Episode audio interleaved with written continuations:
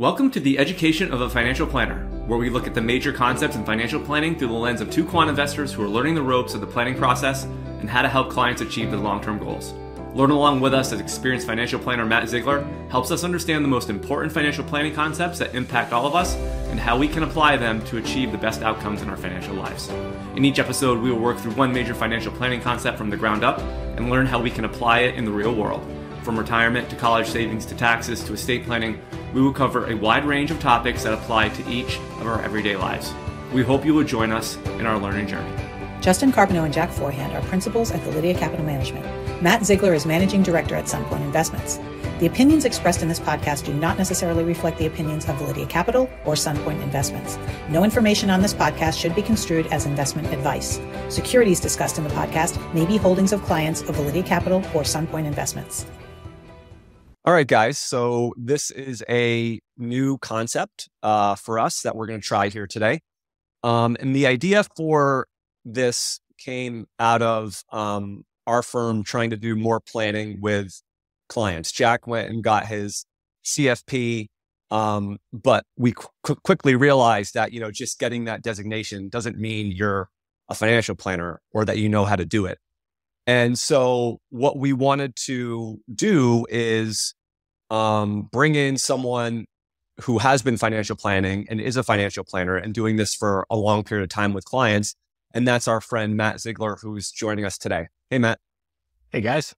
So the idea here is we're going to take one financial planning concept, um, and there's a lot of them that we can go through, but take one thing and sort of do a, a you know a relatively deep dive into that where where we will sort of present Matt questions around the concept and hear from him how he works with clients on different financial planning um, concepts or topics or themes. And so today, what we thought we would do is really start at a high level. Um, it's something called goals based planning, and I'll let Matt um, sort of talk to that in a minute. But you know, this is an, uh, a planning, I guess, concept that's been around for quite a while. I mean, I think it's kind of come mainstream since maybe the early 2000s, where it's become more prevalent in financial planning, sort of getting off product, selling products and more around, you know, understanding clients and their goals and stuff like that. So, um, Matt, maybe just to start, we, we wanted to ask you, like, what, what, what is goals based planning? So first off, let's just dispel the idea of whether you call it goals based planning or objectives based or whatever else. The key part here is we've got these three words and let's just break those three words down. So goals based planning. So a goal or an objective is something that's usually an event and it's usually something that's happening in the future or down the road and we're aware of it. Based mean it's based in some form of reality. There's some purpose behind it or something that's going on. And planning, it's not goals based planned, it's goals based planning. So it's something that we're getting ready to move towards. So you went into student loan debt because you got a Germanic poetry degree like planned. That's a problem. It's in the past. But now we have to say, there's not a job for that. Let's find you a good marketing career and figure out how to pay off those student loans. Now that's planning moving forward. So we have an event, we have some type of purpose behind that event, and then we have a plan for how we're going to move forward and tackle that thing. It seems like there's there's so many different goals, and it seems like the, the way you would approach them would be very different. For instance, you know, retirement, you might save 30 years for a 30 year goal. You know, you save 30 years and then you're probably spending for 30 years. You know, college, you're saving, you know, if you start from the beginning, you're saving 18 years and then it's a four year goal. So, how do you sort of think about the, the different types of goals that are out there?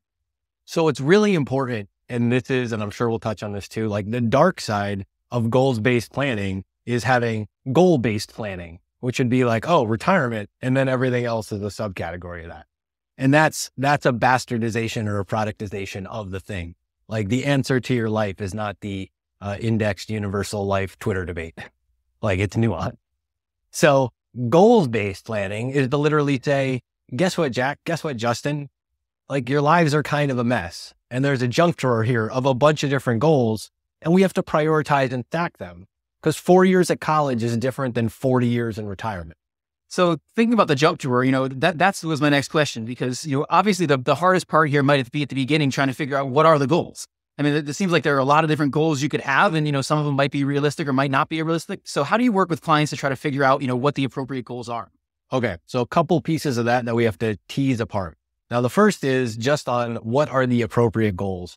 And there's a thing that we use in our business that I'm, I'm in the process of rebranding. So we'll see if this, this sticks.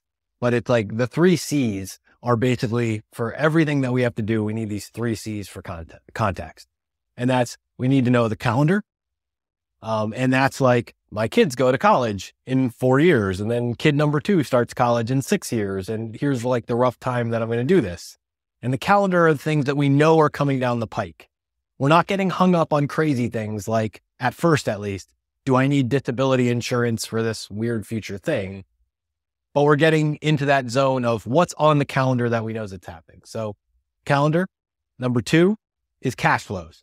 So, as we look forward, kid goes to college. Well, we got to pay for college, most likely. So, what what's the cash flow look like? And we're looking for surpluses and deficits. And then C number three is crap, which is a technical term that you might be familiar with. Back to the junk drawer. You've got a lot of crap on your calendar and in your life. Um, for the financially minded, crap is also a fancy version of BS. And BS in this case refers to your balance sheet, which is if you have a cash flow, you either have a surplus or a deficit. And if you have a uh, deficit because you're paying for your kids for school, um, are we going into debt? Are we getting student loans? Um, or do we have a surplus in our cash flow on the calendar and now we have savings? And then where do we prioritize? Should I be funding the 529? Should I be putting money into the 401k or whatever else? So when we start to talk to clients about what goals matter, the place that starts is the calendar. What are the things that we know are going to happen that you actually care about? And there's no one right answer to this. There's a lot of mostly right answers and then the common factors what do you do when, when a client's goals aren't realistic? You know, so for me, I, I, would love to retire to a private island and arrive there via private jet exclusively in my retirement. But if, if you were to pull down my financials, you'd probably be saying, Jack, that's not going to happen for you. So I'm, I'm wondering, how do you think about that? Because you probably see that a lot, maybe not to that degree, but you probably see a lot of goals that may not be realistic. How do you handle that? So realistic, and this connects to the, the prior thing of making sure you're checking off the calendar with the cash flows with your crap because you may not have the crap yet to afford that private island uh, lifestyle. Um, so it really comes down to assumptions and expectations. And you can flip these both back and forth as you think about them. So the expectations are, I want to live on a private island. But the assumptions, and you guys are finance guys or quants with this too, like what are the assumptions that you need to happen to meet that expectation? And odds are like the lottery might be involved or like a really great startup idea or something. Jack, you, you need to sell the start, start by selling the boat. That's your first uh, piece of financial advice. Yeah, yeah, it's, it's gonna be it's still gonna be very short, but uh, at least it's, it's a move in the right direction. Yeah, so it's it comes down to assumptions and expectations, and so a lot of times with clients, it's it's untangling the two. So you go, oh great, you want to retire on that private island? Well, are we taking some big giant swing that if this works out, then there's a chance of that happening? Or if you're like some low level accountant somewhere making like a meager salary and you can't save any money, then right away we can go, okay, I think the the expectations here are off and it would require some assumptions that unless you win the lottery, this isn't going to happen. How do you think about the balance between two goals? I, I know that that's something I've struggled with right now. Like I'd like to save for my kids' college. I'd like to save for retirement. And, you know, probably based on my income right now, I can't do the ideal amount to both of them. And I know we talked before we did the podcast and you mentioned to me, I think there's like a 300 page book on trying to answer this question. So you may not be able to answer it in, you know, in a short period of time, but I'm wondering, how do you think about that idea when you can't save as much as you wanted for two goals? How, how do you think about balancing it? So this is one of those things where it would be great and probably lots of TV ads and people who are pushing a product with this would like you to believe there's one answer to this question. But the reality is every individual has their best answer to this question. So some rules of thumb we can follow when you're trying to prioritize. It goes back to that calendar cash flow and crap part. So inside of that cash flow, sometimes we're juggling, like let's use uh, college and retirement savings. The reality is you can probably borrow for your kid college and you want to borrow within reason, but you probably can't borrow or can't borrow in the same way for your retirement, both because of the time horizon and duration of retirement, and also just because of the reality of um, there are student loans outside of reverse mortgages. There's not a lot of good retirement loan programs. Um, so it's the balancing act where we start to ask, we know you have these two things. How do we make it work best inside of your cash flows with the assets that you have, the balance sheet that you have, and where are you comfortable? Because the real answer here is untangling the psychology of where are you comfortable in committing to one of these decisions as we force rank this priority. Yeah, no, that makes a lot of sense. And, you know, in, in my case, like I, I, have to kind of think about those balancing those two different things. And, and like you said, I mean, that, that was a really important point about being able to borrow for college. Um, you know, the idea that, you know, retirement, although everyone wants to prioritize their kids over themselves, you know, maybe in some cases the ability to borrow leads to, you know, maybe saving more money towards retirement than, than you do towards college. And I want to give you another example of that because this one comes up all the time. I can't even tell you how many clients this was a thing with in the last like 10 years, really, with like interest rates at zero, where like the three, like the holy triumvirate, like middle class to upper, upper middle class balancing act was I've got kids that need to go to school. I got retirement to pay for, and I've got a mortgage that I'd really like to pay off. And these are, we can run it through a spreadsheet and there's lots of optimizations we can run on what like you should do. But some people like are I need to have my mortgage paid off before I retire, or I need to do this, or I need to do that. We get these ideas in our own heads. And so a very common thing with interest rates at zero and like 10 years ago, like student loans got a little bit ridiculous for an example. So we had a lot of people going, I'm going to prioritize my retirement savings first. I'm going to try to max out that 401k. I'm going to make these mortgage payments on the house with the goal being I'm going to free up enough equity in the house that the cash flow that I can't support payments to the kids' school I might use a home equity line to help fund that.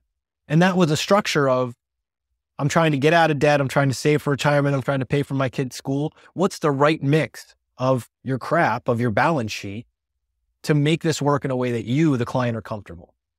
So the next question is probably the source of another podcast we'll do, but I'm just wondering in general, you know, obviously we have a goal in the future and we have to assume some sort of return on our investments to get towards that goal. I'm just wondering if you talk on a high level about how you think about that. I mean, if they have a 60 40 portfolio, do we just look at the historical returns of the 60 40 portfolio and kind of assume that's what we're going to get? So there is a tremendous body of work around this. And I want to say Peter Mladina, M L A D I N A. So I'm probably saying his name horribly wrong. He's, uh, he was with Northern Trust. I believe he still is, does some amazing research on this for the finance geeks. Like there is a whole intertemporal capital asset allocation model that is worth diving into if you like thinking of this stuff. But on the flip side of that, Ashvin Chhabra, um, what he wrote about this stuff is he basically broke it down as all those assumptions about what's the 60 40 return, what are my inflation assumptions, all the things we think as finance people. He basically says you can throw all those out. And the reason you throw them out is, is very simple. If in 10 years we need $100,000 for some goal, objective, whatever. So in 10 years, I need $100,000 because I'm going to pay off school in one shot, make this overly simple, then I need $10,000 a year. And as the time horizon shifts and gets narrower and narrower, we're going to keep remeasuring progress to that goal. So if I'm invested in a 60 40 and I'm trying to put away $10,000 a year into this 60 40 to get to my 100,000 at the end, if it's going better than expected, then change what you need to do for the next three, four, seven years. If it's going worse than expected, add more to it for the finance people, this is this is liability driven investing 101. And that's sort of like the mental flip is you can have as fancy of assumptions as you want, but the back of the envelope math and then just making sure you're monitoring it on an ongoing basis is probably more valuable than any crystal wall you want to peer into. That's great. I mean, simplicity is almost is always good, and, and that's a you know that, that's a great way to look at this in a simple way when you have a several hundred page book and like a key element of it is in all the letters after, you know, Ashvin Chhabra's name. And he's just like, oh yeah, just like pencil, paper, like throw out the financial modeling. And you're like, well, duh, that's awesome. That's awesome and obvious. I just want to briefly ask you about inflation because it's something that's in everybody's mind right now um, because we, we haven't seen it in our careers. I mean, are you looking at, you know, if you have people that are saving towards a goal and this inflation comes, I mean, are, does this cause you to relook at the goal and relook at the plan or, or is it something that's sort of built in there from the beginning? So inflation is a is a huge topic. It always is because it's a cost just like taxes. But just like taxes, it's also a cost that's kind of like hard to model for a whole bunch of reasons because shit happens. So with inflation, what I would say is everybody should think that they have their own unique inflation profile. And not to turn it into some crazy modeling exercise, but you have to think about the things you're exposed to and the different inflation rates that apply to those things. So the last 20 years, inflation was zero. But if you were saving for kids to go to school, college tuition inflation was not zero. So you probably had to think about what do I do when tuition at private institutions are going up 7% plus every single year in that savings goal. Um, likewise, if you have certain health issues or other things, you have to think about what's my healthcare inflation look like if I'm approaching retirement. And so this is a roundabout way to say inflation matters. It doesn't matter just in the CPI sense. It matters in a personal sense, and you should have some awareness which assets uh, might be a risk on supporting the cash flows that cover whatever costs are inflating in your life. Yeah, you know, we had we had Larry Swedroe on our podcast, and, and he said basically inflation is personal, and you know that's totally true. It's like inflation for one person is completely different than inflation for another person. If you own versus if you rent, if your property taxes go, are going up versus if you're in an area where they're not really, all these things play a tremendous factor in it, and that's also where back to the idea of like saving for the goal without a bunch of crazy assumptions baked in.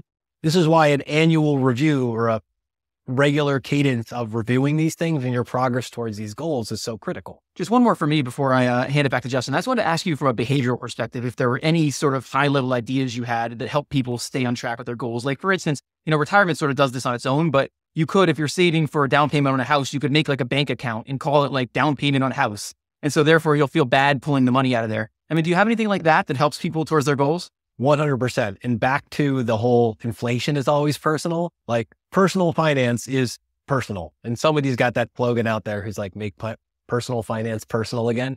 And I, I can't agree with that more. So on the behavioral side, so my business partner, Michael Pompian, literally wrote the book on this stuff. And he's got like five books or something like that now on these topics. But again, there's no one right answer. There's no holy grail for this. It's that uh, that quote of "There's no silver bullet. There's just lots of lead bullets, and you're going to need to fire a lot of lead bullets at this problem." So, a common thing I'll have in conversations is people will say, "I need to save for this house, and I'm using like the passbook savings or whatever to save for this thing." And for that person, the right thing for them to do is set up that separate savings account and build that deposit. And if we need to make sure that's an online high yield savings or just a checking account at their local bank or whatever makes for them. Understanding and the behavioral thing is mental accounting, right? Like understanding what works for you there and then building your solution around it is the best thing you can do. On a just like biases and the foibles of the way our monkey brains all work, like the reality is you will be your own worst enemy on your way to achieving these goals unless you're aware of how you're being your own worst enemy. And once you know, then you can start to build in safeguard and guardrails really to help yourself from making like silly decisions. So if you know that setting the separate savings account that you pay into like a bill is how you're going to get to the down payment on that next house. And like you can't see that savings account, but you need to know it's there. And then that's going to turn into the down payment. Like you just put the system in place so that that happens automatically if you don't want to, you know, drink beers at night, don't put beers in the fridge. Matt, what do you think the downsides are to goals based planning? I know there are some, you know, popular people out there in the financial planning community that sort of think that, you know, there are better ways or that people can become too fixated on, you know, one goal over the other. I mean, what are your thoughts on that? Uh, back to what we started talking about at the beginning. If you sell this as goal based planning or goal based planned, or like you start to bastardize any of these things to push it as a product, then you've, you've lost the way. However, if you literally just take this approach as an open-ended approach where goals, objectives, whatever you want to call them, they have some basis, some purpose on why you're doing them. And we're going to map those things over what we're going to do to achieve those things. Then whether or not somebody holds themselves out as a goals based planner or just embraces this process and how we get to something, uh, that's a good thing. As soon as somebody reverses course and goes the other way and is just using it to either justify a product or the old like man with a hammer problem where every problem now is the nail and, you know, index universal life or something is the solution, then yeah, yeah, that's, that's where it goes awry when people misuse what it is. It's very personal. Your situation is your situation and yours alone. And you need somebody who's going to sit across the table and make sure you're seen and heard and understood in the way your brain is processing trying to achieve the things you want to achieve. All right, that's great, Matt. So, you know, what we wanted to do at the end of each of these um, episodes is just kind of summarize everything and button everything up. So, what I have is this Um, you know, with goals based planning, we want to prioritize and define our goals. We have the three C's calendar, cash flows, and crap. Um, we want to match our assumptions and our expectations. We want to balance our goals. Or balancing goals is actually very individualized and it's about what's most comfortable for the individual in terms of what goals they put um, in priority. Goals can be variable based on uh, how we're trying to reach our goals and how we're making sure we're monitoring our goals. And then, like you pointed out, uh, which is it kind of really highlighted it for me is, and it seems obvious, but you know, this is around it's everything's very personalized. It's like what is one person's goal is going to be very different than the other goal, and setting up this this goals based planning is is is really really personal. I think a lot of the things that we discussed, you know, sort of get to the to, to the heart of that. So so thank you for sharing all this with uh, us and our audience. This has been great. My pleasure. Hi guys, this is Justin again. Thanks so much for tuning into this episode. You can follow Jack on Twitter at, at PracticalQuant. You can follow me on Twitter at, at JJCarbonneau and follow Matt on Twitter at, at CultishCreative. If you found this discussion interesting and valuable, please subscribe in either iTunes or on YouTube, or leave a review or a comment. Also, if you have any ideas for topics you'd like us to cover in the future, please email us at excessreturnspod at gmail.com. We would like this to be a listener driven podcast and would appreciate any suggestions. Thank you.